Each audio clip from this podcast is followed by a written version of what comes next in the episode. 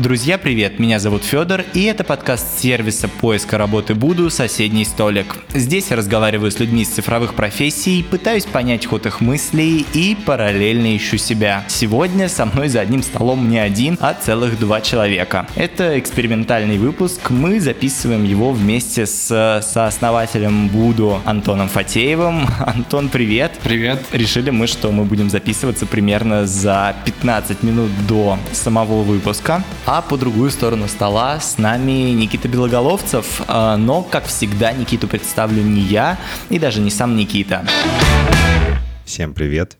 Меня зовут Арсений. А, я работаю в рекламном агентстве Виноу. Мы делаем там классные штуки, в том числе для социальных сетей и вообще интернета. А еще я состою в творческом объединении «Спасибо, очень интересно», где мы создаем курсы, ивенты, конференции, много всего классного и необычного. И состою я там, в частности, с Никитой Белоголовцевым. Я предвзятым был не всегда.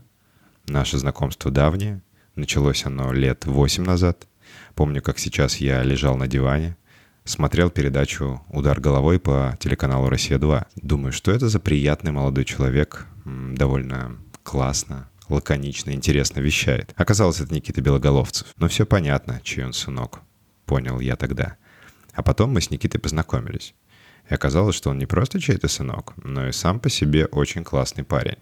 А еще хороший специалист, который построил карьеру в очень разных отраслях. Он был и ведущим, и редактором, и издателем, и на телевидении, и на радио, и в интернет-СМИ. Потом пошел в Большой Яндекс и стал непонятным абсолютно человеком. Директор по стрителлингу — это вообще что? А с Никитой мы ведем очень много разных проектов, и каждый раз я восхищаюсь тем, как он умеет абстрагироваться от вещей, которые ему не интересны, и насколько он глубоко разбирается и зажигается тем, что ему интересно. Разговор с Никитой — это всегда познание, познание себя, познание нового.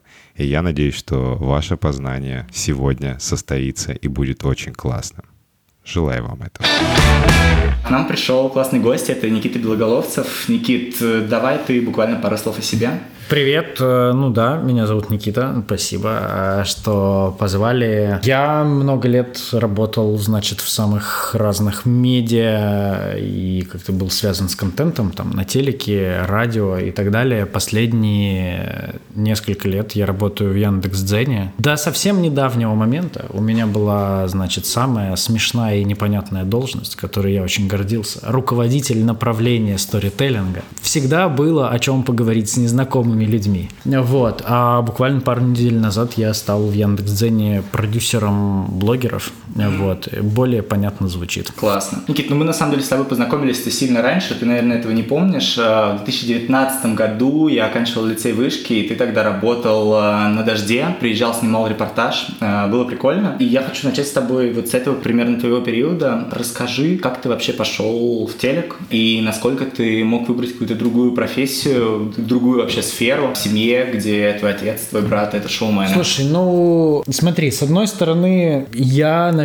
мог выбрать какую-то другую сферу, вот, потому что меня, в общем, никто не неволил, и несмотря на, значит, весь э, бэкграунд, Э, я там в телек попал довольно случайно и не самым обычным путем. С другой стороны, конечно же, я там понимал, как работает телевидение с детства, там так или иначе участвовал в каких-то съемках, на многих съемках был, не буду скрывать, что там не хотел работать на телевидении, мне там нравится история, связанная с публичностью и вот э, с чем-то, значит, э, таким. Ну, то есть в этом смысле я всегда, конечно же, с невероятной, ну, как минимум, иронией воспринимаю, значит, все рассказы. Ой, знаете, я известный актер, Mm-hmm. Я даю вам интервью в своем особняке а, на Рублево-Успенском шоссе, но мои дети, да вы что, да только через мой труп. Вот неужели я пожелаю им вот этого пруда с золотыми рыбками в их жизни? Так вы знаете, какими, значит, слезами и кровью это все достигнуто? Вы что, чтобы они хоть раз прошли этим путем, который привел меня на красную ковровую дорожку? Ну, блин, ну, типа, конечно же, это там лицемерие. Вот, то есть, наверное, когда такие вещи говорят там врачи-реаниматологи, ну, они их почему-то не говорят. Вот, ну, я готов в это поверить. Вот, когда это говорят, значит, люди там известных творческих специальностей, ну, причем сильно состоявшиеся, потому что у людей менее состоявшихся редко берут интервью и редко задают им этот вопрос. Ну, или задают, но мы как бы не знаем, что они на него отвечают. Вот, поэтому, ну, типа, было бы враньем сказать, что я там, не знаю, никогда не думал и, и, и может быть, даже в какие-то периоды жизни там не мечтал работать на телевидении. Телевидение довольно случайно случилось в моей жизни. Я учился в институте. Это было наверное, на третьем, все время забываю, третьем курсе, значит, когда я учился в факультете международной журналистики МГИМО, мне позвонили с канала О2 ТВ. Был такой, значит, сейчас это музыкальный канал, а тогда это, значит, был не только музыкальный канал. Вот, и там случилась, значит, смешная история. На канале О2 ТВ, до того, как я туда пришел, работал Василий Бравко. Ныне, значит, топ-менеджер э, Ростеха и, значит, супруг Тины Канделаки. Вот. А в тот момент Василий Бравко был начинающим, значит, продюсером, довольно успешным все равно уже тогда, и он, значит, руководил общественно-политической редакцией телеканала О2 ТВ. И в один момент Василий Бравко э, уволился с телеканала О2 ТВ и пошел на радиостанцию «Маяк», быть там продюсером, условно говоря, прайм-тайм вещания. Могу в деталях наврать, но фабула типа такая. И вместе с Василием Бравко ушли все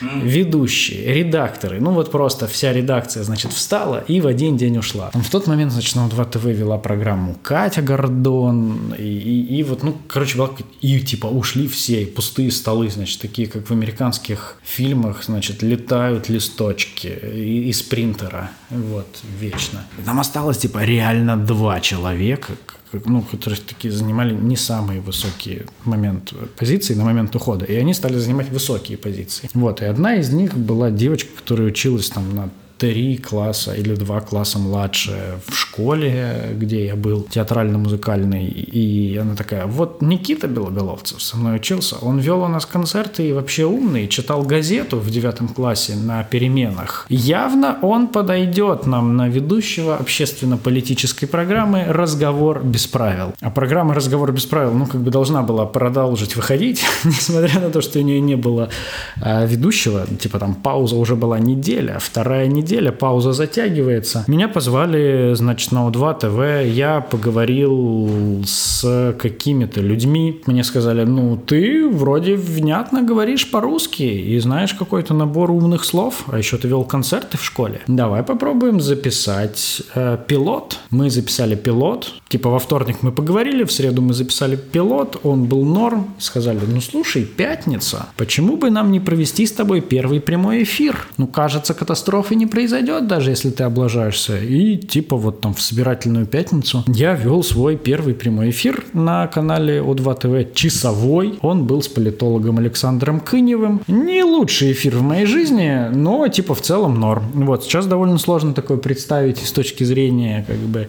вегетарианскости всего, что происходит в русских медиа и с точки зрения ну, типа скорости принятия решений. Даже, конечно, на каких-то локальных телеканалах ну, так быстро не происходит. Вот, это произошло, я стал вести программу «Разговор без правил» на О2 ТВ. Через какое-то время э, меня позвали делать программу, ну, вести программу на канале ТВ Центр. Она называлась «Только ночью». Тоже то есть это было ну, как бы относительно недавно, но кажется, что в другой эпохе. Это была программа, которая еще раз на канале ТВ-центр выходила. И она состояла из двух частей. Первые 40 минут программы была общественно-политическая дискуссия, а вторые 40 минут программы был а, концерт рок-группы. И происходило это в одном месте. Там не было прям жесткача, но там были какие-то, в общем, такие... Какой это год был? Слушай, ну вот смотри, я путаюсь всегда в годах, это сложно. Ну давайте, мне сейчас 34, значит, на втором курсе, на третьем курсе института мне было, ну сколько, соответственно, типа 20, вот. Ну, значит, было типа 12-13 лет назад. Ну, то есть это был вот... Сейчас нас захейтят за математику, но получается 14. Не, ну да я, ну, я понял, да. Ну, то есть это было там, типа, я уже учился, наверное, на третьем или на четвертом курсе, ну вот типа тогда, когда-то это было, то есть это там типа конец десятых, вот близко к началу, значит, одиннадцатых. Вот, и, ну, типа прообразом и, и вдохновением, значит, этого шоу были типа, политические дебаты в билингве, там, после которых Навальный, значит, писал заяву на Тесака. Блин, были времена.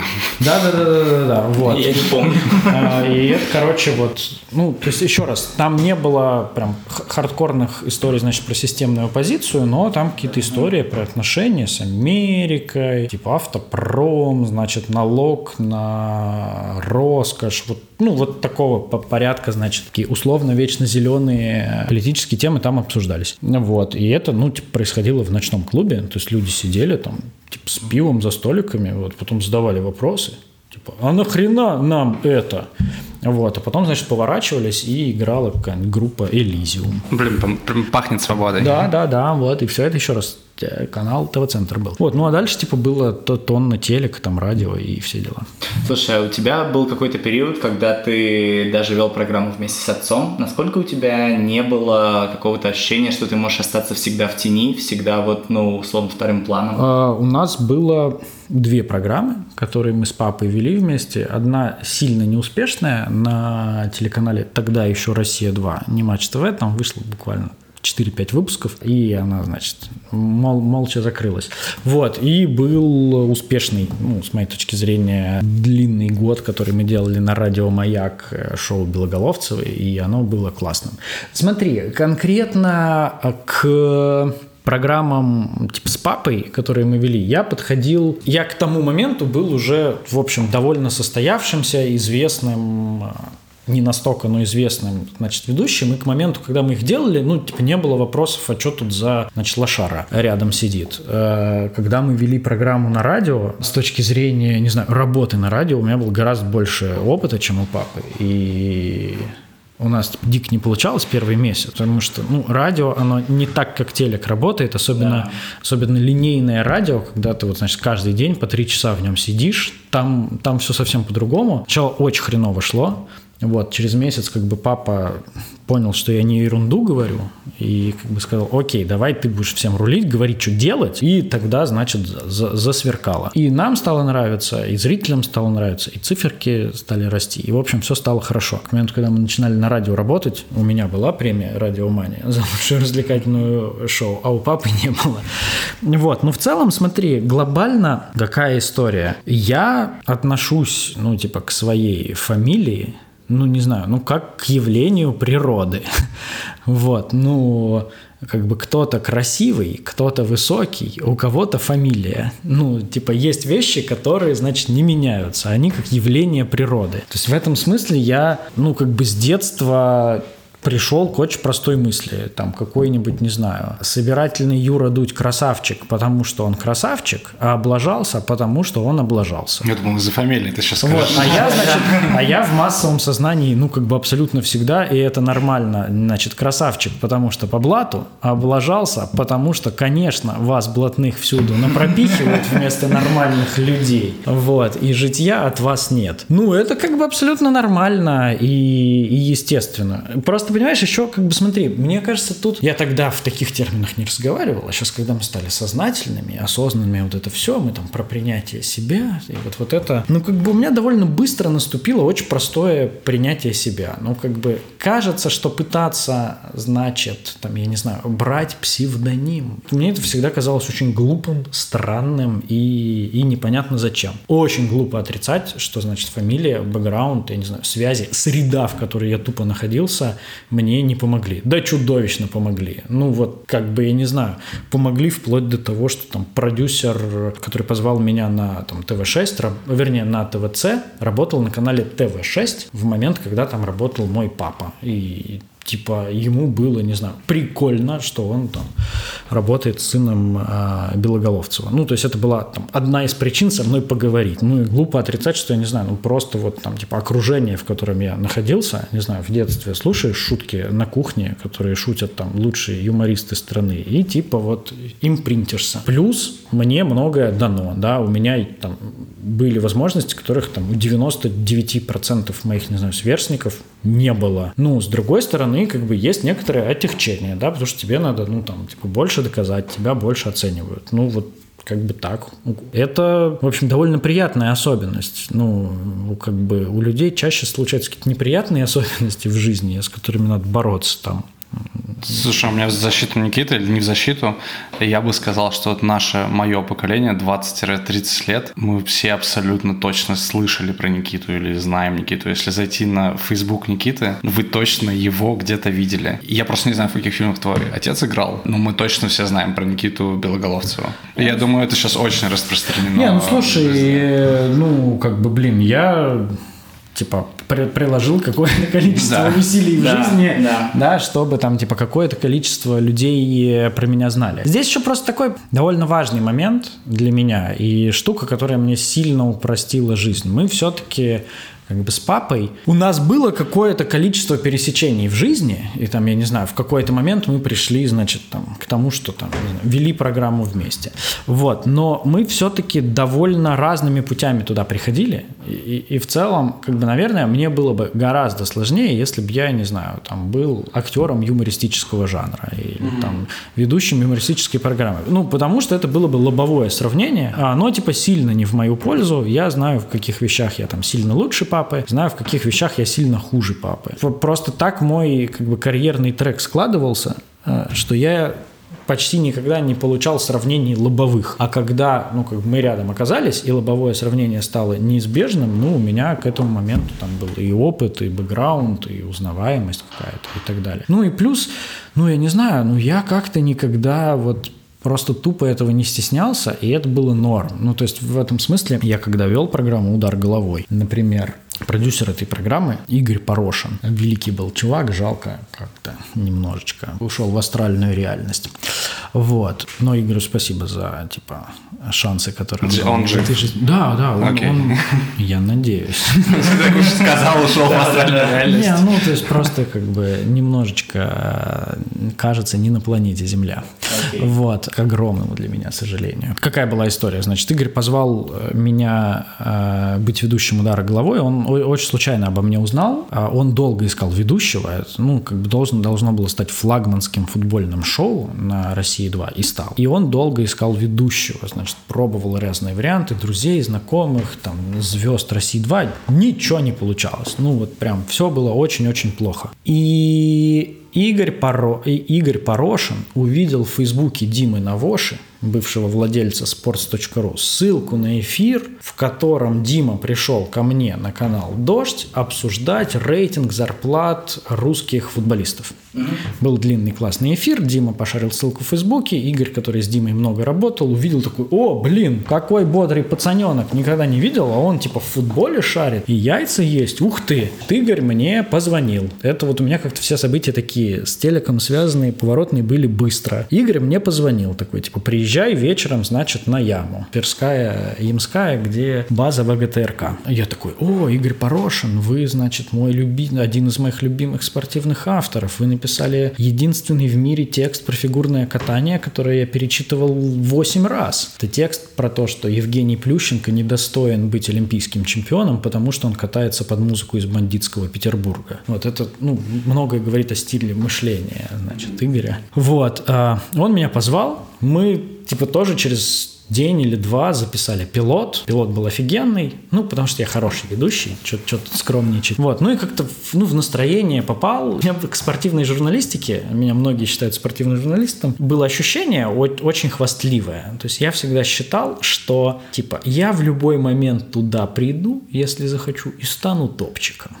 Вот, и на самом деле, я когда думал, типа, какие у меня были главные в жизни карьерные решения, вот что я, значит, будучи студентом, не стал профессионально заниматься спортивной журналистикой. Она бы меня засосала, я бы занимался только ей и отсек бы, ну, наверное, там, я не знаю. Тогда это было осознанно? Ты прям понимал, что тебе не надо туда идти? Слушай, оно было не очень осознанно, ну, то есть в этом смысле я не понимал, что туда не надо идти, а это были скорее такие внезапно сыгравшие за меня понты. То есть мне казалось, что я настолько офигенный, что типа туда когда я момент. захочу, я в любой момент, значит, открою туда дверь ногой. Поэтому можно позаниматься чем-то другим. Вот так я тогда, значит, внутри себя нескромно считал. Ну, меня когда позвали вести такое, типа, отвязное шоу про футбол, Я же типа не из этой среды. Мне не важно ни с кем дружить, у меня нет никакого бэкграунда, мне на всех в хорошем смысле слова плевать, ну так разумно плевать. Ну то есть я прям очень хорошо в теме, но при этом как, как бы не из тусовочки. Это прям, ну то есть это чудовищно помогало, и это, собственно, помогло сделать удар головой типа таким локальным событием там в, значит, спортивном телевидении. Вот, а история была какая? Нам нужно было позвать какого-то гостя, болельщика Спартака на какой-то эфир. Таких людей, которые вот прям типа яркие и болельщики, еще и в теме, да, ну то есть могут содержательные вещи говорить они, я болею за Спартак, потому что остальное говно, а Спартак не говно. Таких людей мало, вот, которые как бы и яркие, и медийные, и по делу говорят. Вот, ну, потому что нет ничего страшнее, когда зовут медийного чувака, который не может ничего содержательно сказать, это прям, а, кринж. Тогда я не знал слова кринж, но, типа, э, э, вот. И у нас слетел какой-то гость, нужно было придумать болельщика московского «Спартака». Я не помню, то ли кто-то сказал, то ли я сказал. Сергей Белоголовцев. А Игорь такой, ну блин, ну у нас ведущий Никита Белоголовцев, а тут Сергей Белоголовцев. А чё? Ну типа, а чё мы стесняемся? Ну типа, а почему нет? Ну а если бы был ведущим Игорь Стагниен, ну, то есть Вова Стагниенко, э, вы бы позвали Сергея Белоголовцева, так давайте позовем. Я говорю, ну, это типа, меня не смущает, там, папу не смущает. Вот, и говорит, нет, меня это смущает, это типа хрень какая-то. Ну, и мы думали, крутили, он говорит, о, меня это не смущает, если мы сделаем из этого фишку. А, типа, если вы не будете делать вид, что вы не знакомы, и не будете играть, значит, ну, какую-то случайность, а если ты будешь, типа, говорить, а, а еще у нас в гостях этот, этот, этот и мой папа. Я говорю, да норм, типа, что, Почему нет? Ну, и это была, собственно, фишка. То есть, типа, пап, что думаешь? Ну, как бы меня это не ломало, я ничего в этом не видел для себя. Это такая супер искренность, которая работает, мне ну, кажется, и, да. Да, и вот, кор- короче, вот так. Я не помню, к чему я рассказывал эту историю, далеко унесла мысль. Да. Ну, как-то. Мы еще где-то в 2013 сейчас помню. Ну, это было, я сейчас скажу, какой год, удар головой, это был, так, я уже институт закончил, уже на дожде пару лет работал. Блин, наверное, это было до еще болотной какой-нибудь. Тогда одиннадцатый. Да. Да, наверное, это был одиннадцатый. Вот, наверное, это был, наверное, это был одиннадцатый, да. Слушай, ты минут 10 назад, наверное, сказал, но я очень хочу туда свечиться.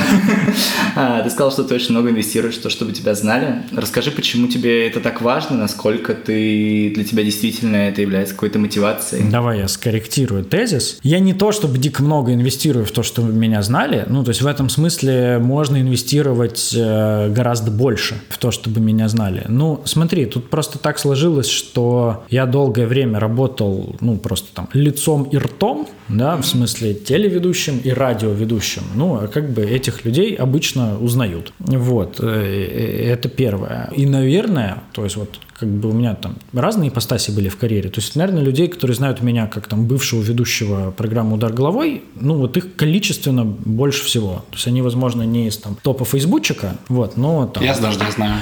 Ну вот, да, то есть на втором месте, да. на втором месте «Дождь» по количеству людей. Вот. Ну и там дальше другие разные вещи, которыми я в жизни занимался или занимаюсь. У меня не то, чтобы есть самоцель, чтобы меня знало, значит, X человек или да. Y процентов населения России. Вот. То есть в этом смысле, наверное, если бы это была моя там мотивация номер один, то я бы довольно давно пошел пытаться что-то делать в Ютубе. Я не могу сказать, что это типа вот моя главная мотивация по жизни. Я могу сказать, что мне это А нравится, Б, ну как как бы я этого не стесняюсь. Ну, С – это помогает решать какие-то жизненные задачи. Вот, ну, то есть, ну, я когда делал там мел, сайт об образовании, и, значит, из телека ушел. Ну, моя медийность, публичность, ну, она, очевидно, помогала и мне, и проекту развиваться и так далее. То есть, э, там, я не знаю, в Яндекс.Дзен меня звали работать не только потому, что я там, не знаю, как-то относительно узнаваемый человек, ну и поэтому, разумеется, тоже. Вот, то есть это сейчас некоторый инструмент. Я сейчас инвестирую в медийность столько, сколько... Я сейчас прям не занимаюсь системно, значит, развитием и поддержанием личного бренда, и, ну, в этом смысле можно было бы заниматься, и, наверное, нужно было бы заниматься, но тогда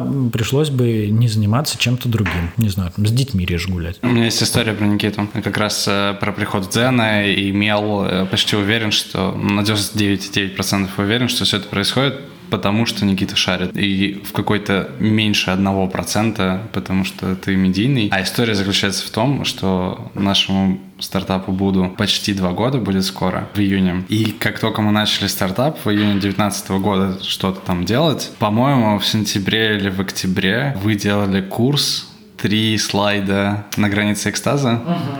И у нас тогда еще не было продукта. И я записался на этот курс. Да. Я не знаю, это был первый, это второй поток был, по-моему. Второй поток. Э, я записался, пошел, а нам важно было уже что-то продавать, потому что денег у нас, естественно, нет, и надо как-то что-то продавать.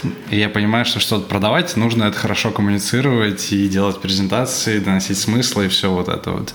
Я сходил к тебе на презентацию, интенсив. Ну, курс, да, да курс. Два дня, и после этого наши презентации резко увеличили качество, и мы начали делать первые продажи. Да ладно. Да, поэтому, Никита, нам надо записать у тебя. Нам нужно срочно записать у тебя, значит, Пожалуйста. отзыв. Да, да, и Я помню, да, мы продали первый, как раз, э, первая наша продажа была э, в Перекресток. Они тогда нанимали стажеров, у них была стажерская программа. И вот все наши презентации мы как-то там в дальнейшем делали по твоим, вашим правилам вашего проекта. Это моя отдельная история с Никитой, я Феде даже не рассказывал, по Да, да, да, я сейчас только слышу. Поэтому Прикольно. могу точно говорить, что Никита не то что шарит, а прям супер шарит. Слушай, кайф. Спасибо, я... приятно. Да, да, да, это прям очень здорово. Слушай, я хочу с тобой поговорить про то, как ты принимал это решение уходить из телека в какие-то более, я не знаю, для меня, ну, вот я себе это формулирую как более осознанные, более какие-то такие, знаешь, глубокие проекты типа Мела. Расскажи, как вообще это было? Да, слушай, ну, э, это было очень просто. В какой-то момент, значит, полынья вокруг серой шейки стала совсем узенькой. Э, ну, в какой-то момент на телевидении как бы нужно было либо идти на компромисс э, с совестью, либо не идти на компромисс с совестью. Площадок, где я бы мог работать и не чувствовать угрызения совести, не отвечать себе, значит, каждый день на вопрос, а достаточно ли ты, значит, честен с собой и так далее, ну, их почти не осталось. Вот, то есть часто еще есть какой-то выбор, куда ты можешь пойти работать, если ты не работаешь на телеканале «Дождь». Вот. Ну, а тогда такого выбора прям вообще не было, да, ну, то есть было там реально а, полтора места. В этом смысле наши отношения с «Дождем», которые я, типа, продолжаю бесконечно любить, и вот собираюсь на 11-летие сходить, они... Я продолжаю очень любить «Дождь», и очень горжусь там временем, которое я там провел. Вот. И там, когда появляется возможность как-то разово возвращаться и сделать проект, вот, где мы ходили, значит, да. В, в лицей вышки, вот, то я это с удовольствием делаю. Но на тот момент наши отношения с каналом себя подисчерпали. А, во-первых, потому что «Дождь», который, конечно, стал таким ковчегом Ноевым для многих людей, ну, у него конечная площадь. Ну, то есть в какой-то момент на телеканале «Дождь», я, не знаю, я может, сейчас преувеличу, но там, грубо говоря, было 6 заместителей главного редактора. Потому что, ну, как бы людей надо было куда-то повышать. вот. А не, у тебя же не может быть много главных редакторов. Ну, «Дождь» в какой-то момент, ну, перся в очень логичный лимит того, что, ну, нельзя было больше растить зарплаты людей, там, условно говоря. А у людей, не знаю, рождаются дети, э, значит, хочется покупать квартиры э, и так далее. Плюс, ну, собственно, так, вот именно тогда случились вот все, значит, события, с которых началась новая жизнь дождя, про эфир про блокаду Ленинграда и так далее. Ну, и была типа турбулентная турбулентность. Вот, а турбулентная турбулентность сложно переживается, когда у тебя, значит, дети, и тогда, он, тогда у меня была съемная квартира, ипотеки не было тогда.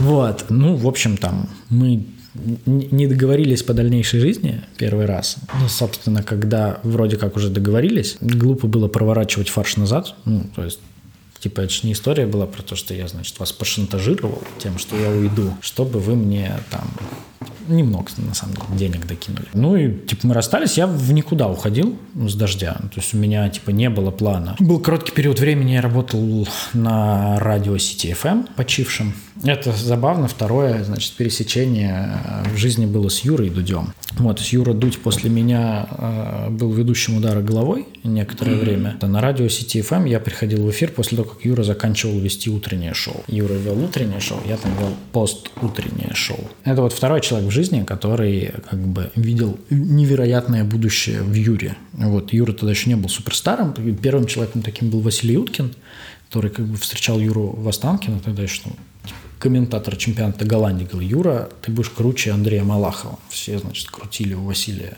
На CTFM главным редактором был Петр Марченко тогда. Его кто-то мог помнить, может помнить, там, по ведущим новостей на НТВ. Сейчас на РЕН-ТВ, по-моему, работает. Вот, он был главным редактором радиостанции, и он Юру позвал вести утренний прайм, хотя Юра тогда честно говорил, блин, ну надо что-то про Роснефть прочитать, потому что я не очень понимаю. Но Юра всегда это максимально честно про себя признавал. И вот Марченко говорил, что типа я буду всем говорить, что я первым поставил Юру значит, в прайм.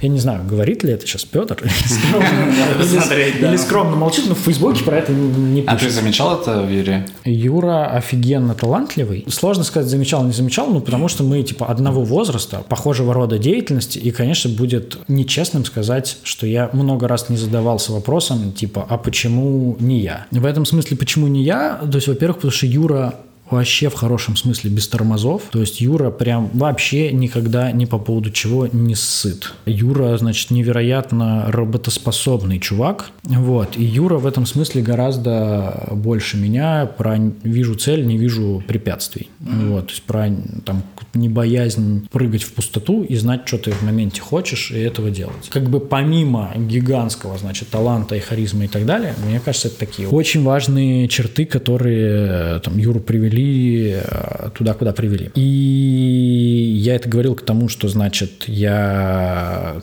закончился телек, закончилось радио, и я понимал, что я там сильно не хочу идти, не знаю, работать ведущим новостей на ВГТРК, ну, потому что, блин, я, не знаю, сопьюсь с горя, и жрать говно неохота, точно так же неохота отвечать себе на вопрос, а если ты делаешь программу о культуре, значит, ну, вот там-то. Это уже да или еще нет?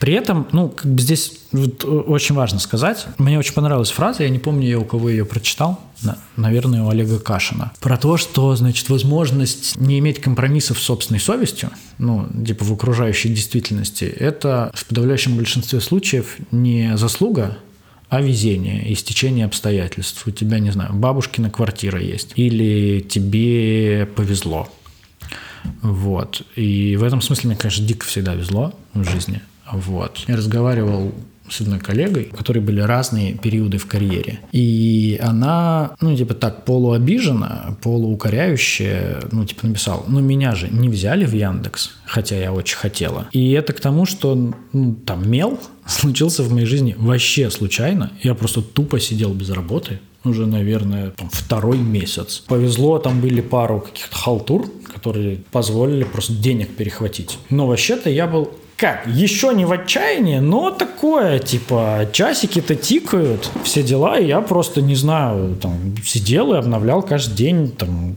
вакансии. Вот эту вакансию я нашел на сайте Media Jobs. По-моему, mm-hmm. на сайте Media Jobs была вакансия, что мы ищем главного редактора в какое-то, значит, медиа об образовании. Я туда написал. На самом деле, на шару, что я не делал медиа, я не разбирался в образовании. Эта медиа прилетела к Вере Курбатовой, ныне пиар-директору благотворительного фонда «Подари жизнь». Вера тоже меня знала, потому что какой-то период своей жизни Вера работала на телеканале «Дождь» продюсером, а я там был, значит, звездой эфира. Вот и помню, как к Вере приходил ее там, тогдашний ухажер, потом супруг Денис Лялин, который с Юрой Дудем запускал э, его YouTube канал. Вездесущий Юрий Дудь. Да, типа, да, очень, везде. Очень много у нас, типа, значит, таких пересечений. Москва очень маленький город. Вот. Э, и Вера, типа, меня знала, что я разумный и вменяемый. Она меня позвала на собеседование. Инвесторами «Дождя», создателями «Дождя» были, и там э, остается владелец, ну, то есть владелец «Дождя» основной э, Александр Рудик, бизнесмен, э, значит, э, опора России и там какое-то количество активов. Это были его первые инвестиции. Владелец «Дождя»? Владелец «Мела». Мела, Мела, Мела, да, Мела, Мела. Мела, Мела, прости, владелец «Мела», да. То есть это были его первые инвестиции в медиа. Вот, его партнером тогда был Влад Крейнин, э, ныне вице-президент Сбера, типа какой-то один из самых молодых. Вот, а тогда, значит, хозяин там, типа, IT-компании и один из, значит, авторов проекта «Йод» было такое медиа, вот там. Вот, они меня позвали, значит, была идея делать медиа об образовании. Почему они дали мне эту работу, я, вот я отматывая назад, вообще не могу понять. То есть я был смышленым парнем, значит, ну, не глупым каким-то, довольно харизматичным, у которого единственным связанным с изготовлением медиа достижением было в жизни там Твиттер на 65 тысяч подписчиков. В общем, на этом мое умение строить медиа, наверное, заканчивалось. Я так типа видел, как работает интернет-редакция «Дождя», она за соседним столом сидела. Ну и у меня был набор светлых мыслей. Вот, почему они мне доверили, значит, быть главным редактором «Мела»? На основании чего, я не понимаю тогда. Но вот типа почему-то доверили. Ну и я с нуля собирал, значит, редакцию медиа. Мы его запускали. Вот я впервые в жизни запускал тогда медиа. PNL я не составлял тогда еще. Типа составлял Excel, сколько денег я буду платить людям, почему я буду это делать. Редактировал там, ну, чуть ли не первые тексты. Ну, то есть, типа, я системно там не работал никогда главным редактором. Вот, оно запустилось и типа как полетело и фиг фигак, фигак как-то, оп-оп, то все, пятое, десятое. Я в итоге в Меле проработал там больше двух с половиной лет. Это, типа, был мой вообще первый опыт в жизни, когда я так долго где-то работал. Потому что ты, когда на телеке работаешь обычно, если ты не там линейный ведущий, типа, ведешь новости всю жизнь, как Катя Андреева, вот, а если у тебя какая-то попрограммная история, у тебя обычно ну, жизнь делится на короткие отрезки, они друг на друга наслаиваются, да, то есть ты и здесь, и здесь, и там, и там. Ну, даже на дожде у меня такое было перерывами, и внутри дождя там были разные. То, то спортивный, то не спортивный. А тут я вот впервые, значит, системно больше года где-то работаю, два с половиной. И, в общем, в Меле я был там главным редактором. Потом как бы постепенно забрал там продуктские функции себе. Короткий период времени, неудачный, честно скажу. Я был типа вообще руководителем компании. Я сильно облажался как руководитель компании в Меле. Значит, наверное, это можно смело сказать. Как гендир. Ну да, как гендир не справился с э, people management в первую очередь. А можешь вспомнить свой какой-нибудь главный жесткий факап? Вот, эй, подожди, давай я перед тем, давай, значит, да. перед тем, как главный жесткий факап, э, я скажу, то есть, типа, был ли, значит, мой переход там осмысленным и так далее? Не, это очень странный, непредсказуемый, жесткий карьерный зигзаг, когда вот оно типа так случилось. И я, как они говорят, переизобретал себя в диджитале. Вот, то есть в этом смысле, если бы типа так не совпало, вот, то я бы, наверное, продолжал работать на телевидении или где-то на радио, ну или там типа, ушел куда-то там в сторону. Ну, мне кажется, классный шаг сразу в огонь, когда ты в такой стартап попал. Слушай, ну, мне очень повезло, что люди, которые взяли меня на работу, в меня верили и дали мне сделать большое количество ошибок. Типа на первых порах посопортили от ошибок совсем жестких и там, я не знаю, условно говоря, дали ограничения увеличение скорости какое-то на автомобиле, который я вел, я, ну, типа, невероятно благодарен там, Владу и Александру за то, что так тогда случилось. Москва действительно маленькая, потому что я пичил буду Александру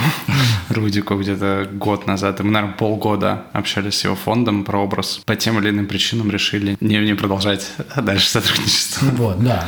Типа, видишь, э, у нас много общих героев да, и точек да. пересечения внезапно. Я, это... если честно, рад, я тебе так скажу.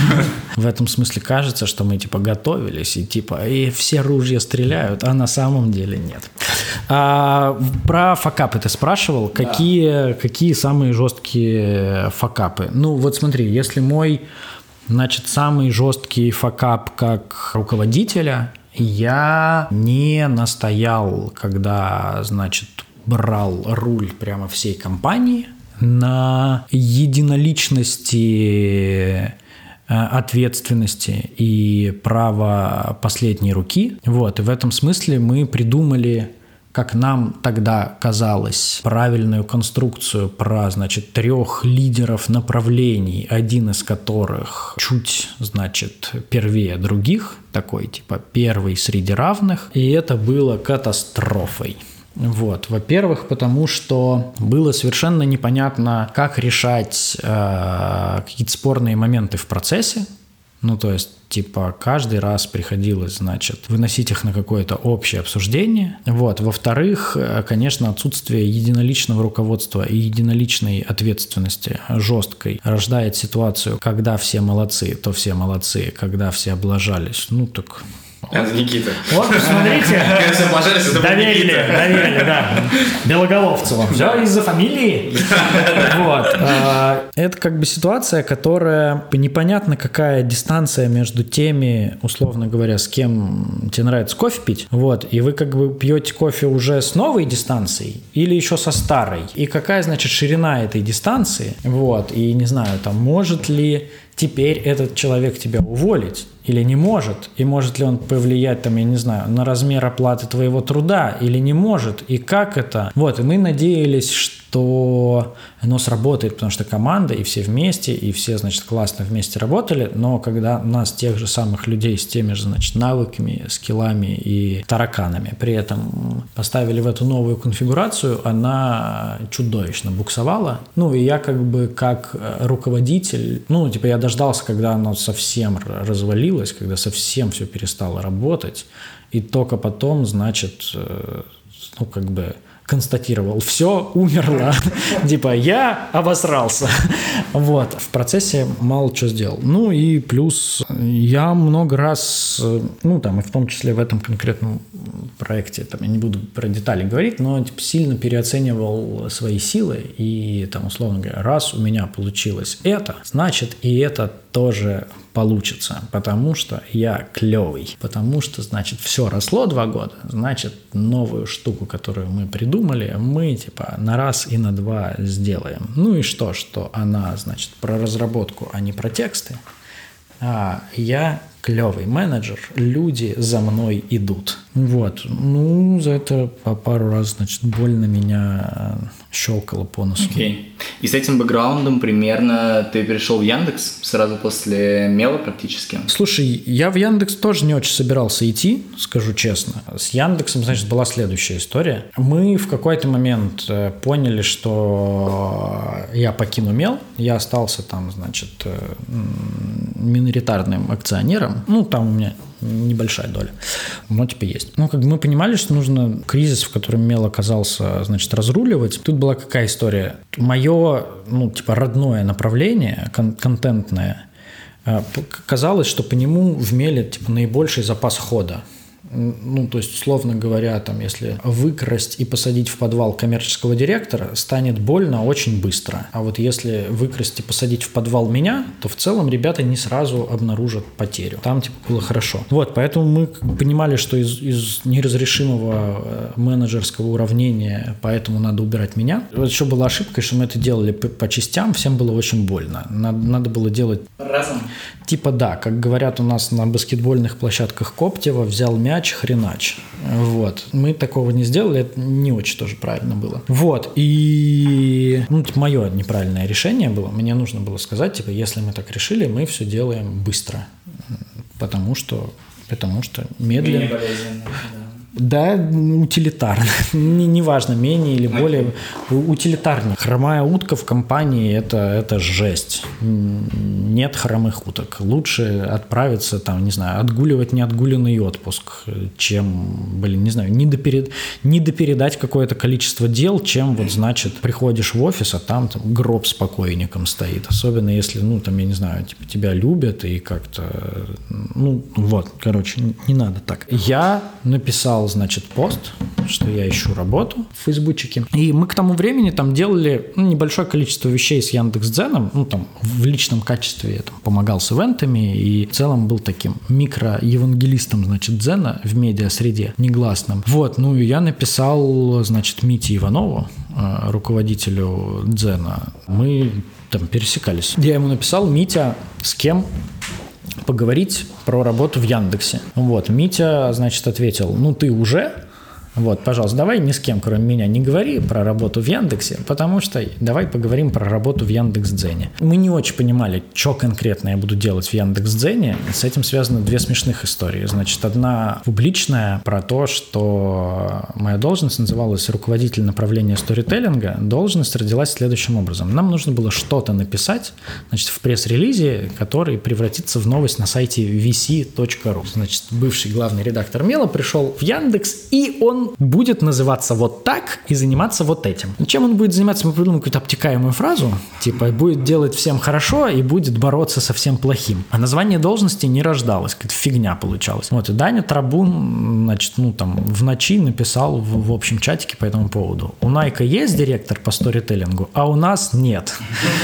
Вот, а, значит, так а, родилось название моей должности. Вот, оно обретало смысл в какой-то момент, ну там большую часть значит, карьеры в Дзене я занимался развитием нашей рекламы и там всего, что связано с контентом. Ну и типа лицом Дзена подрабатываю чуть-чуть на полставочки. Вот, так что это тоже такая была, ну, внезапная и, и немного неожиданная вещь. Ну, то есть не, не то, что я, значит, шел планомерно к этому и так далее. А непубличная история, значит, смешная про то, что мы не очень понимали, с кем я буду работать. На моем финальном собеседовании была, типа, толпа народу, прям, значит, человек там много ну, там, типа, ну, ну, типа 10, там, 11. Вот. И я потом, значит, как-то у нашего HR спросил, ее, Катя, я вот сейчас подумал, а почему столько народу были на моем собеседовании? И не было, значит, одного из э, топов Дзена. Она говорит, ну, Никита, мы не до конца понимали, чем конкретно ты будешь заниматься, но понимали, что вряд ли ты будешь писать код. Вот, поэтому как бы вот эту сферу сразу вычеркнули, все остальные пришли. Прикольно. Это уже твой третий год сейчас в Дзене или... Да, третий. Третий год. Третий вот закончится в мае. Ну, там, типа, в середине мая. То есть это еще больше, это теперь самое долгое твое время да, да, да, да, да, да, да. Не, ну смотри, на самом деле тут какая история? Получилось примерно те же два с половиной года, потому что я там очень плотно занимался, ну там всем, что связано с рекламой, с рекламным контентом и так далее. То, чем я буду сейчас заниматься, там раз, развитием э, блогеров ярких, значит, звезд и амбассадоров Дзена. Это будет совсем новая работа и, ну то есть типа на самом деле два, два с половиной считается. Просто, понимаешь, Яндекс такой большой, что людей, которые вот, ну, там, одним и тем же в Яндексе занимаются долго, ну, их нет. Это как, ну, ответить на вопрос, типа, а как это работается в Яндексе? Да, блин, всем по-разному. Ты когда в бухгалтерию идешь, или куда-нибудь командировочные раньше надо было подписывать, ну, ты не знаю, ты как в мытище съездил, вот, по ощущению, окунулся в другой мир, встретил в коридорах людей больше, чем, не знаю, за месяц на московских улицах, знакомых и незнакомых. Так что я не воспринимаю свой переход там переход на другую работу, ну, это де-факто, на самом деле, другая работа будет.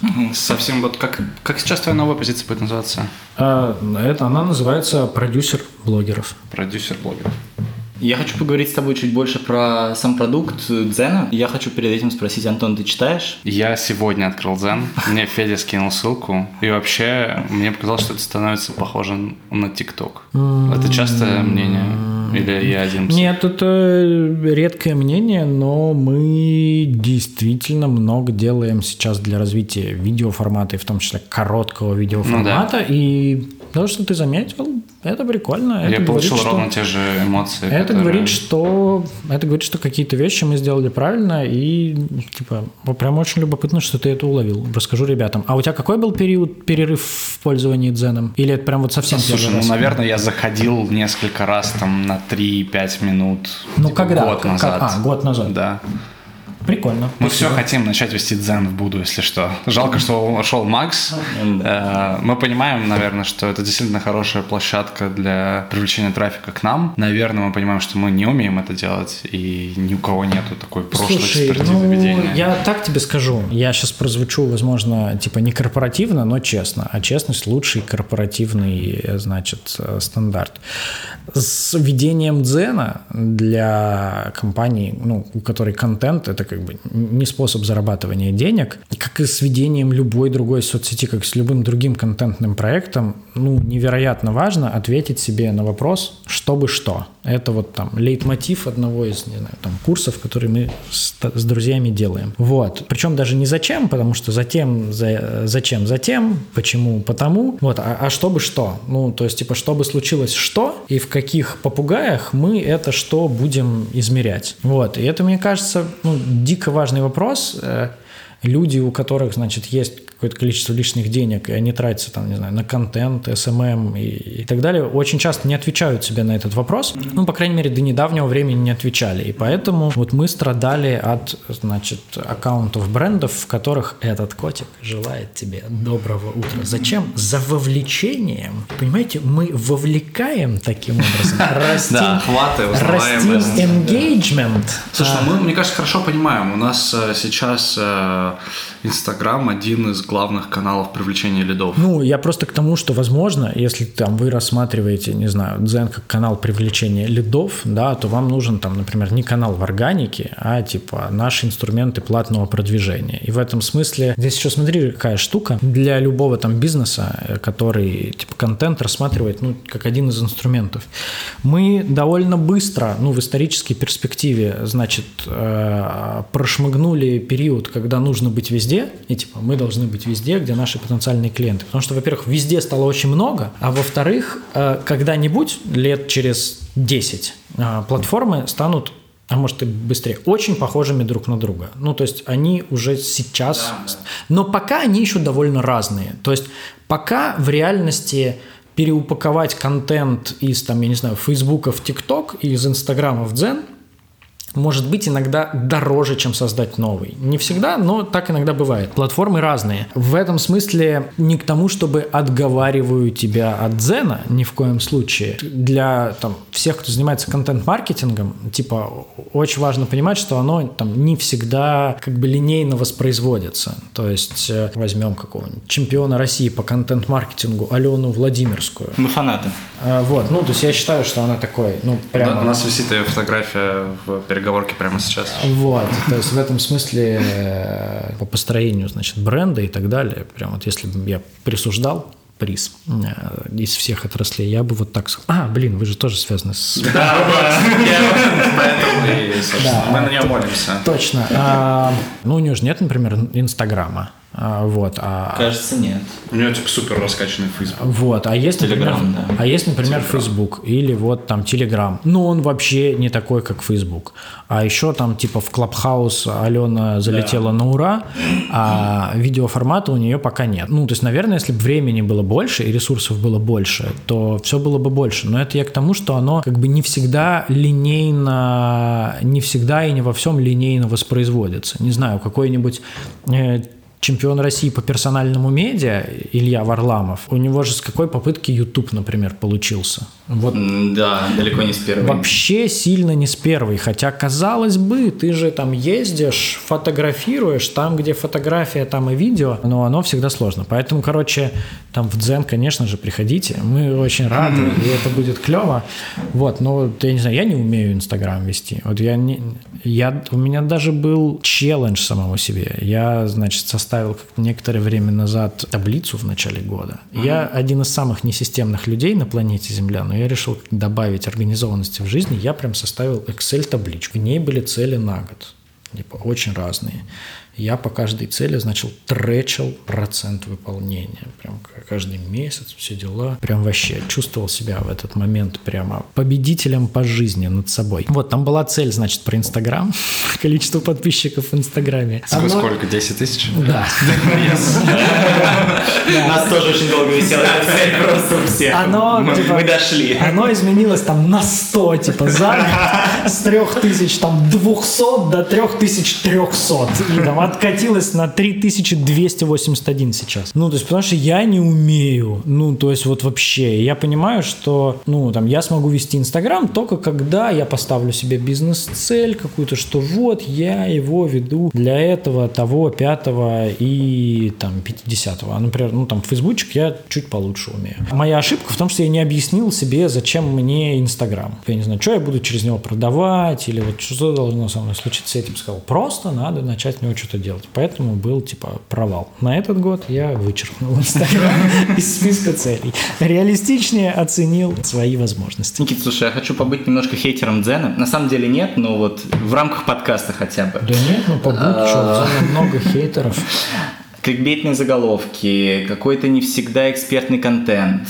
Насколько вы сейчас чувствуете эту проблему, насколько стало лучше, и правильно ли я понимаю, что ты приходил именно на позицию, чтобы бороться вот с каким-то очень э, кринжовым контентом? А, смотри, давай по пунктам. Ну, конечно, мы проблему эту там знаем, видим, понимаем. Там в этом смысле мы кажется, единственная там, платформа, у которой, например, там, в правилах прямо запрещен кликбейт. Mm-hmm. Вот, то есть там, кажется, там, в ютубчике такого нет, не знаю, в фейсбуке, в инстаграме нет понятия заголовка, поэтому нет понятия кликбейта. По поводу экспертности, неэкспертности контента, давай я скажу честно, но при этом попробую быть достаточно самокритичным, но чтобы это прозвучало не как пластмассовый ответ. Любые UGC, ну, то есть на любой UGC-платформе, которая является Zen, очень много разного контента. Хорошего, плохого, разного. Задача платформы – создавать, значит, условия, в которых ты даешь людям возможность творить. В этом смысле создал ли Дзен у какой-то части аудитории, э, значит, не лучшее мнение о себе? Ну, безусловно, создал бы, иначе ты бы не задал этот вопрос. Это очевидно так. В этом смысле наша, ну, как бы сложность и наша работа заключается в том, чтобы, с одной стороны, э, создавать условия для развития контента разного, да, и там в том том числе того, который нам с тобой не заходит. Но при этом как бы не превращаться в редакцию да, где личное мнение, там, я не знаю, Никиты Белоголовцева, Дани Трабуна, там, Мити Иванова, Вити Ламбурта, значит, говорит, это мне нравится, это мне не нравится. Эта задача сложная и нетривиальная. В случае с Дзеном она усложняется тем, что, ну, когда мы выходили в целом на там, дико конкурентный рынок UGC платформ, а он в России это вообще жесть какой конкурентный, потому что ну, там в Штатах UGC платформ, ну или там в англоязычном мире, ну их мало. Это типа YouTube,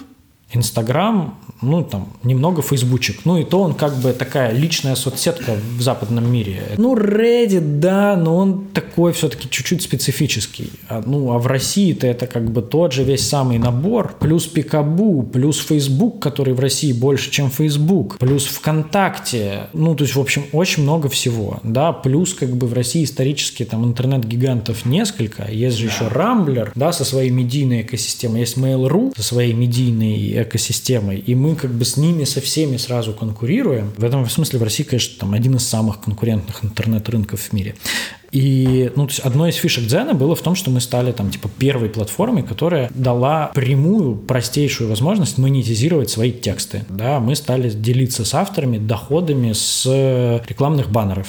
RSA, который, значит, внутри их текстов находится. Ну, то есть, вообще-то, типа, такого не делал там никогда никто в текстовом формате. То есть, есть, типа, понятная монетизационная программа YouTube, в текстах такого, типа, нет. Ну и, конечно, мы делали это впервые, мы по многим граблям прошлись, и мы в целом это признаем.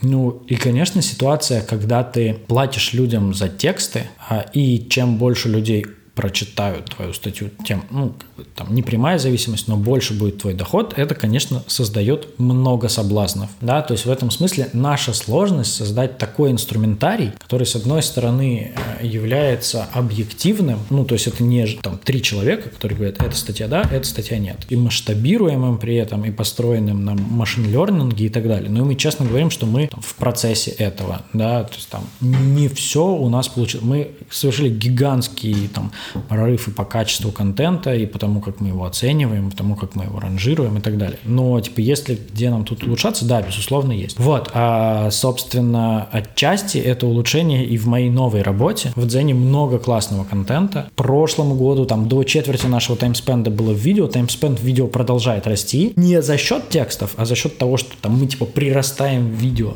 в первую очередь. У нас много разных текстов, много разного видео. И классного, качественного, там, которые я читаю, не знаю. Расскажи, расскажи, кого читаешь. У меня есть один прямо дико любимый в Дзене канал. Он называется «Масонская ложа». Ну, я знаю, мне кажется, что ты слышал. Катарсис и катехизис. Это такой канал прям очень глубокий, экспертный про историю. Вот прям такой не попсовый, не науч-поп, а прямо такой хардкор, типа мы изучили ранения в массовых захоронениях Европы 13 века и выяснили, что на самом деле мечами кололи не так, как мы думали. Вот, вот такого типа контента, при этом классно написано, да. прям вообще. Ну, то есть, типа, вот про историю я прям в Зене очень много читаю, и там есть более попсовый исторический канал SPQR, а, там про древний Рим и древний мир. Есть а, видеоблогеры классные, например, в Дзене для меня стало открытием, у нас есть девочка, ее зовут Мэри Вуд, блогер Дзена. Она, значит, одна из самых миниатюрных девочек на свете, и она столяр.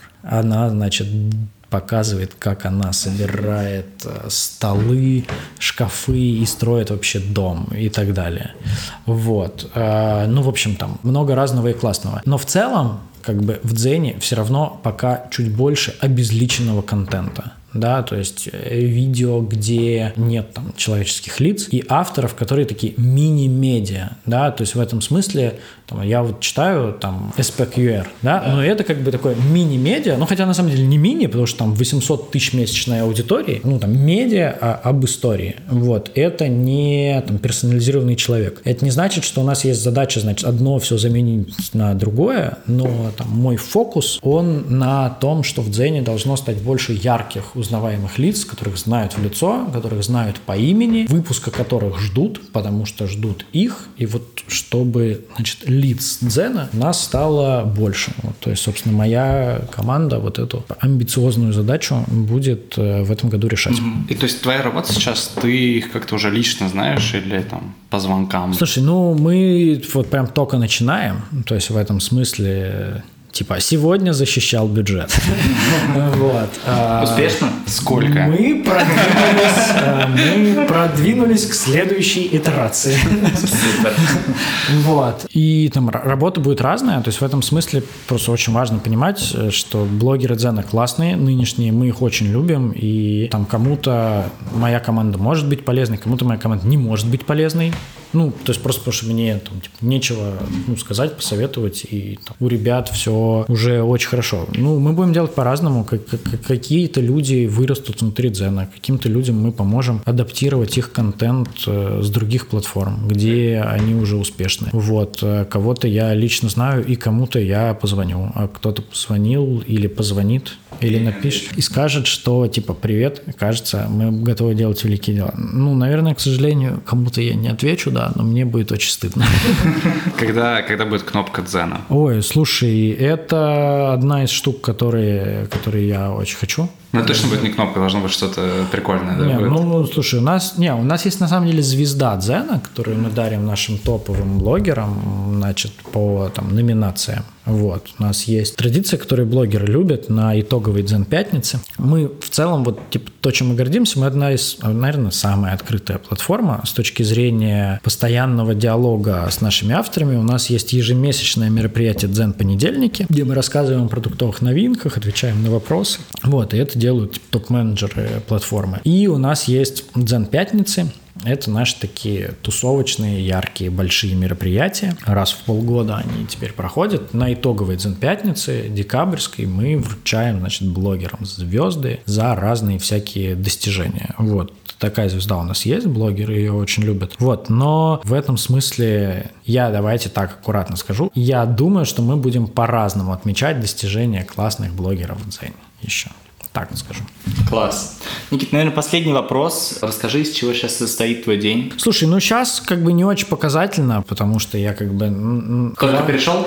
Ну, типа квантовый переход из одного в другое, и, например, там сейчас абсолютная гора, значит, коммуникаций разных, э, ну, то есть просто пишешь пост в Фейсбуке и заваливает. Ну, то есть как, у постов в Фейсбуке были некоторые негласные KPI, потому что завалило, но он их как-то сильно перевыполнил, и, и под завалами тяжело. Душно под завалами коммуникации, вот, и я, значит, каюсь, не всем ответил, не все там успел. И торчу. Во-первых, я очень рад, что мы тебя смогли выцепить с этого поста в Facebook, спасибо тебе.